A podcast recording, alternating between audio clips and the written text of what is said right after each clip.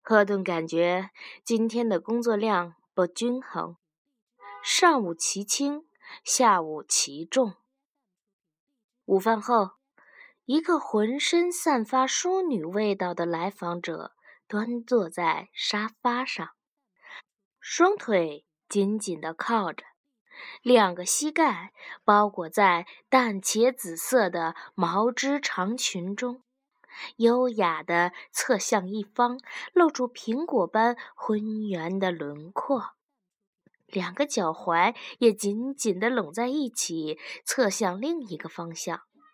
一双小巧的白色靴子俏皮而干练，整个女子身体扭成了性感的 S 型，但又毫无张扬之感，令人第一印象十分舒服的女性，大约三十岁年纪。赫顿。看了一眼她的登记表，名叫桑山。桑山把表上每一项都认认真真的填写了，甚至连收入一栏都规规矩矩、不厌其烦的写了阿拉伯数字一万。一般人常常爱偷懒，如遇到这种情况，会简写成一和万字。桑山的学历是硕士，籍贯是西北某省，前来咨询的理由是失恋。桑山基本上可以算是个美人了，皮肤白皙，头发漆黑如瀑，鸭蛋脸上神情肃穆。只是双眼无神，像一台很久没有使用的坏的照相机，完全没有聚焦的功能了。你现在感觉如何？赫顿关切地问。面对这种情况萎靡的来访者，他要先关怀一下精神健康问题。除了人道主义方面的考量，还有一个利己的顾虑。此类来访者若是情绪激动、心弦紧张，可能会出现虚脱、晕厥，要明察秋毫，防患于未然。还不错，昨天晚上特地吃了加倍的安眠药，睡得还可以，应该说是最近几天里最好的。桑山回答。午饭吃了吗？赫顿好似拉家常，实则是在评价失恋造成的影响。吃了，桑山回答。吃的什么呀？赫顿并不满足一句简单的“吃了”。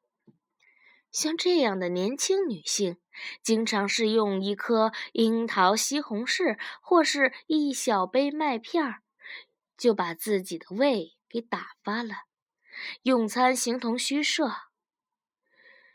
经受心理访谈的人，其实能量消耗几乎和游泳差不多。若是哭泣和愤怒宣泄，消耗的体力就和登山一拼。赫顿想，以后在墙上的来访者须知里要加那么一条：见心理师之前，请吃饱饭。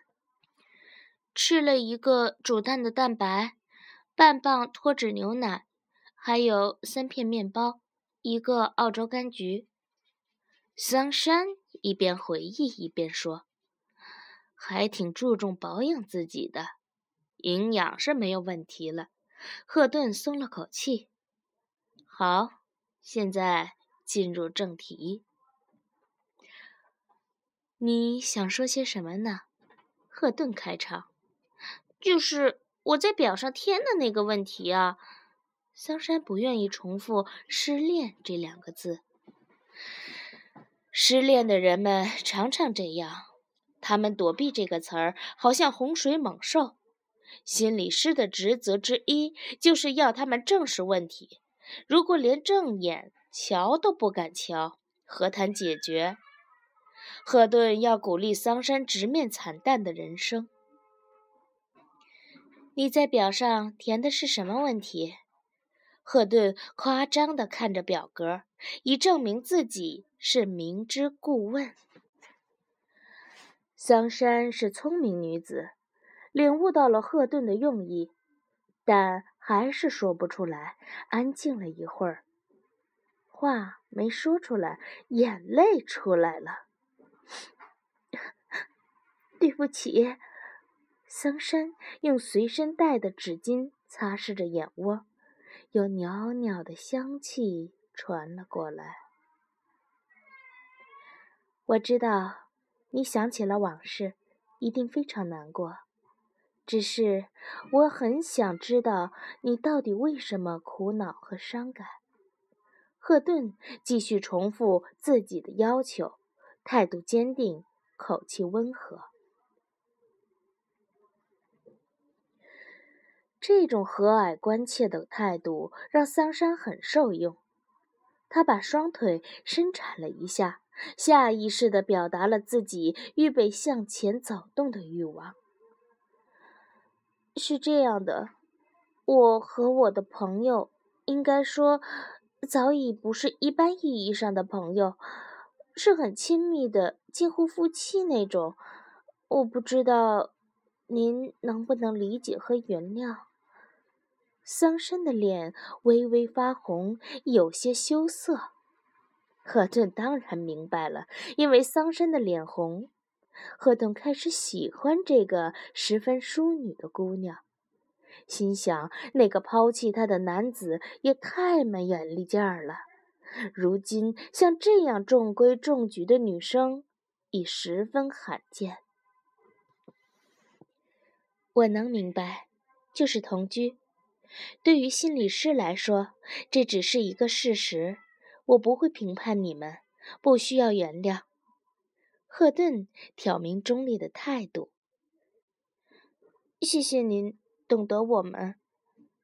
桑山好像轻松了一点儿。理解是一个前提。如果心理师不明白到底发生了什么，一切都无从谈起。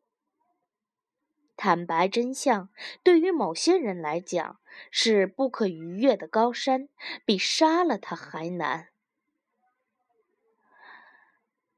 最近一段时间，到底发生了什么？赫顿特别强调了时间这个概念。对于同居恋人来说，是什么让他们萌生了分手的意念？一定有很大的变化，或是理由。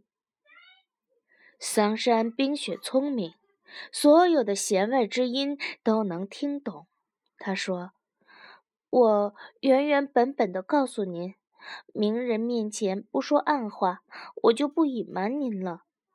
我们好了三年了，他是那种非常有魅力的人，我们彼此非常契合，一个眼神，一个动作，根本不用说话就心知肚明了。有时候。”我怀疑我们是前世姻缘，早就相识，只等着这辈子再相守。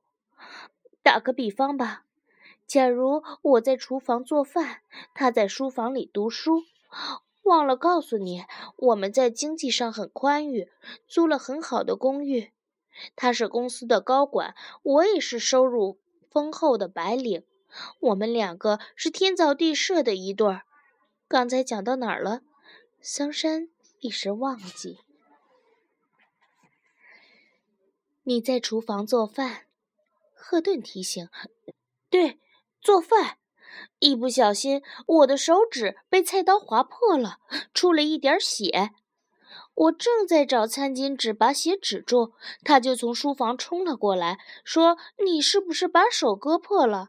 我说：‘是呀，我也没有告诉你，你怎么知道的？’”他说：“我正翻着书，突然手指就无缘无故的疼起来，刀割一样。我马上就想到是你受伤了，跑过来，果然这样。快让我看看伤的重不重。”桑山说到这里，下意识的看了一下自己的左手拇指，好像那里还在流血。我知道你们感情很深厚，但是究竟发生了什么让你如此痛苦呢？赫顿回到了重要的问题上。是这样，他们的公司新来了一个老总，是跨国公司总部派来的，非洲和欧洲的混血。以前一直在法国公司任职，非常浪漫，也非常狂热，对中国文化特别有兴趣。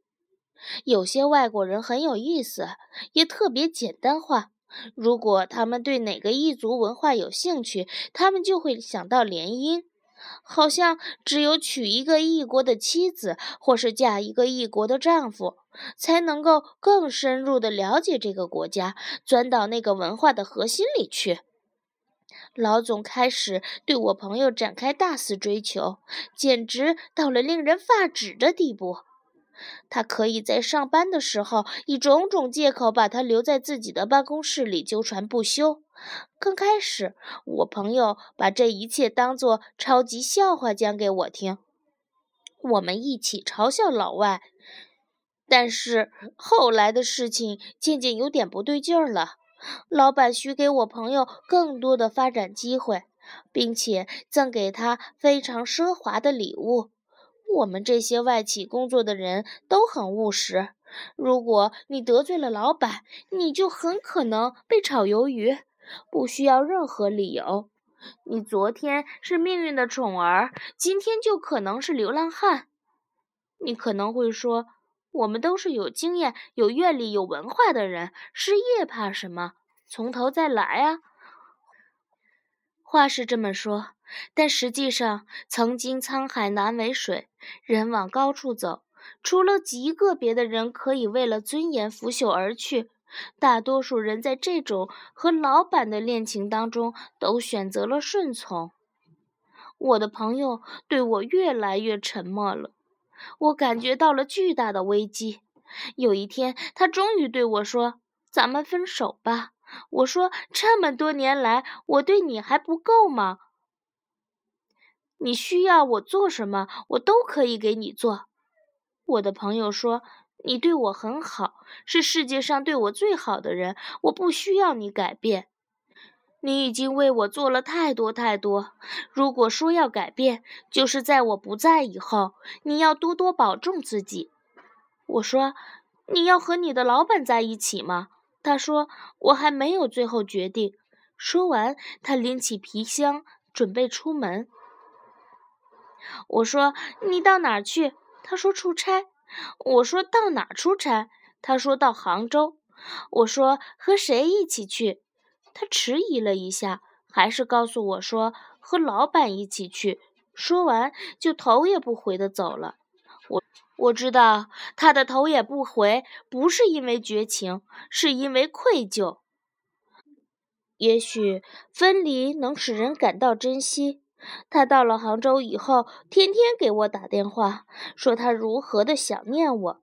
我总想把话题引到他老板身上。因为我知道这一次基本上和公务无关。以前他老板说过，听说杭州是中国最美妙的地方，一定要和美妙的人一道同行。那时候他们的关系还不密切，朋友是把这个当笑话讲给我听的，还说老板极像大猩猩。不知道老板所说的美妙之人，是不是也如同猩猩？不想这只猩猩就成了他自己。有一天，他对我说：“老板今天到上海去了，那边有一个公务活动，晚上不回来。”说到这里，他沉吟了半天。我说：“你告诉我这个是什么意思呢？”他说：“我想你了。西湖边的风景是这样美丽，多少年来。”我看到美好的东西都会想到你，我要和你分享。有了你，所有的风景都有魅力，所有的食物都是山珍海味，所有的音乐都化成了天籁。这些话是很具有杀伤力和诱惑力的。我感动地说：“你希望我做什么？”他说：“我希望和你一道欣赏西湖的荷花。”希望能和你一道吃一吃西湖的醉鱼，希望能和你依偎在乌篷船上听江南丝竹。他话还没有说完，我就说：“你等着我。”说完，我就挂了电话，对公司说我母亲病了，要我迅速回老家一趟。转身就去了机场。几个小时后，我就在西湖边的茶楼上品龙井了。晚上，他和老板通了电话，老板说今晚不能陪他，希望他自己好好睡个好觉，做个好梦。我可以看出，他对老板真的没有多少感情，只是敷衍。但是那边根本听不出来这些微妙的语气，只顾一厢情愿地表达爱意。总算说完了情话，朋友对我说：“到我房间去吧。”我就到了他房间，很豪华的总统套房。我说：“老板假公济私，给你这样腐败的待遇。”朋友说：“这是用私人的钱订的，和公司无关。”我说：“那就是与你的深情厚谊有关了。”朋友说：“请不要这样说，我们见面的机会是这样的宝贵，不要把宝贵的时间用来吵架。”在如此美妙的地方，让我们留下美丽的回忆吧。后来，我们就非常缠绵的交织在一起，做爱不止。赫顿静静听着，这个故事其实很老套。每一个热恋当中的人，都以为自己的经历惊天地、泣鬼神、独一无二。其实，在心理师的耳朵里，宛若旧磁带，已经是 n 次重复。后来呢？赫顿问。赫顿已经知道后来发生了什么，就是那个老板半夜回来了，把他们堵在了豪华客房里，来了个捉奸在床。再后来就是分手吧。但赫顿不能说，不能有任何先见之明的表示。他必须聚精会神地听下去，在该吃惊的地方倒吸一口气，在该叹息的地方发出悠长的叹息，在该义愤填膺的地方将拳头稍微握紧。桑山说：“后来我们在疲倦中依偎地睡去，半夜时分，突然听到有人敲门。”因为我们把“请勿打扰”的按铃按了下去，所以在门外是按不响门铃的。那个人就只是拼命地拍打着房门。我们惊醒了，我朋友赤裸着脚跑到了门前，问：“你是谁？”门外一个苍老的声音回答：“我是你最亲爱的人，我知道你在等着我。”于是，不用朋友告诉我，我已经知道了，这就是他的老板。怎么办？那一瞬间，我的大脑都死机了，然后又在最简短的时间重新了开机。不管怎么说，第一件事是把衣服穿起来，赶快把做爱的痕迹藏到我的手提箱里。门外的那个人等得不耐烦了，说：“你为什么还不开门？”朋友看了看我，我也注视着他。我知道他很惊慌，因为他说过，老板并不知道他曾和女朋友同居，不知道有我这样一个人的存在。这时候，我反倒镇静下来。一是房间里根本没有躲藏的地方，我无路可逃；二是我并不想逃跑。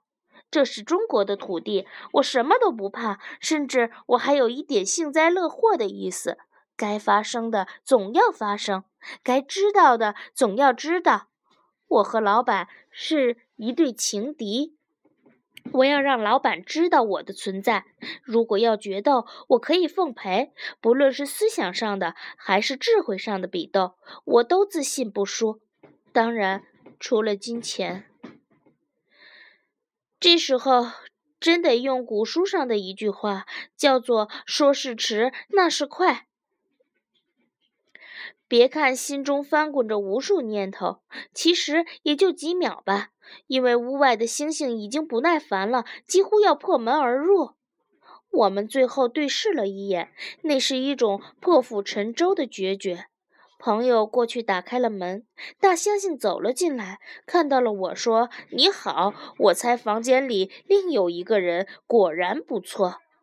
朋友对他说：“你说你今晚不回来，我的朋友正好来了杭州，没有地方住，我就请他住下了。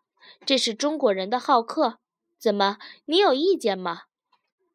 大猩猩说：“没有意见，不过我既然回来了，他就应该离开。”朋友就对我说：“那么，请你离开。”这话说的时候，他很平静冷淡。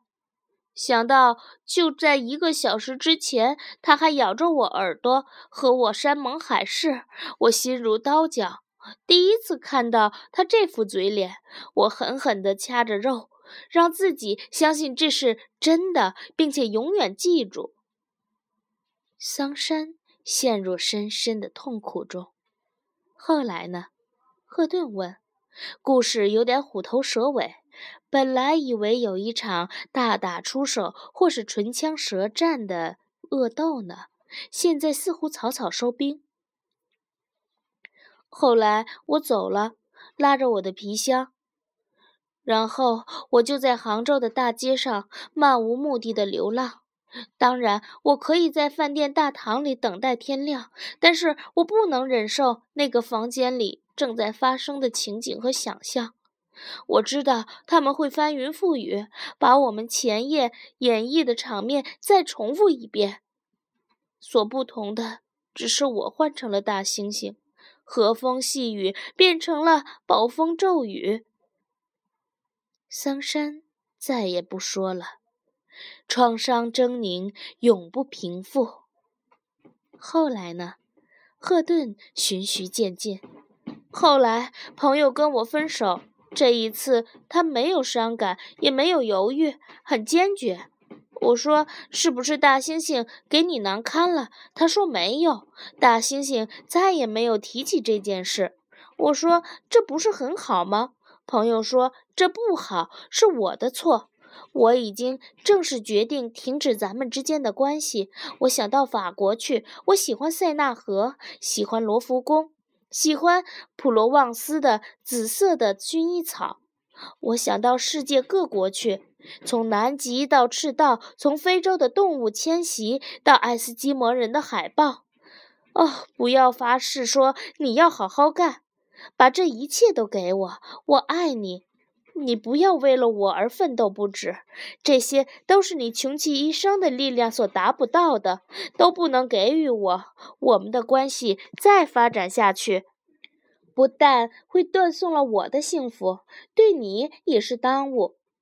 我发怒了，说：“你不要做出悲天悯人的样子。”你好逸恶劳，你贪图富贵，你趋炎附势，你卖身求荣，不必这样遮遮掩掩的。你想嫁那个法国的老头子就嫁吧，用不着装出贞洁烈女的架势。桑山把一口银牙咬得咯咯作响，好像刚刚吃完了腐肉的豹子。等等，请你把刚才的话再重复一遍。赫顿以为自己听错了，要么就是桑山气糊涂了。桑山说：“我说的是，你要嫁给那个法国老头子，就直说吧，不要做出贞洁烈女的架势。”赫顿如同遇见了鬼，说：“你说那个老板是男的？”桑山说：“是啊。”你说你的朋友是个女的？是啊。你还说你和你的朋友同居，还有性快乐，没错呀。那你们是？我是 T，他是 P。女性身体的每一部分都能抵达性的高潮。赫顿知道，T 代表女同性恋中担当男性角色的一方，P 是 T 的老婆。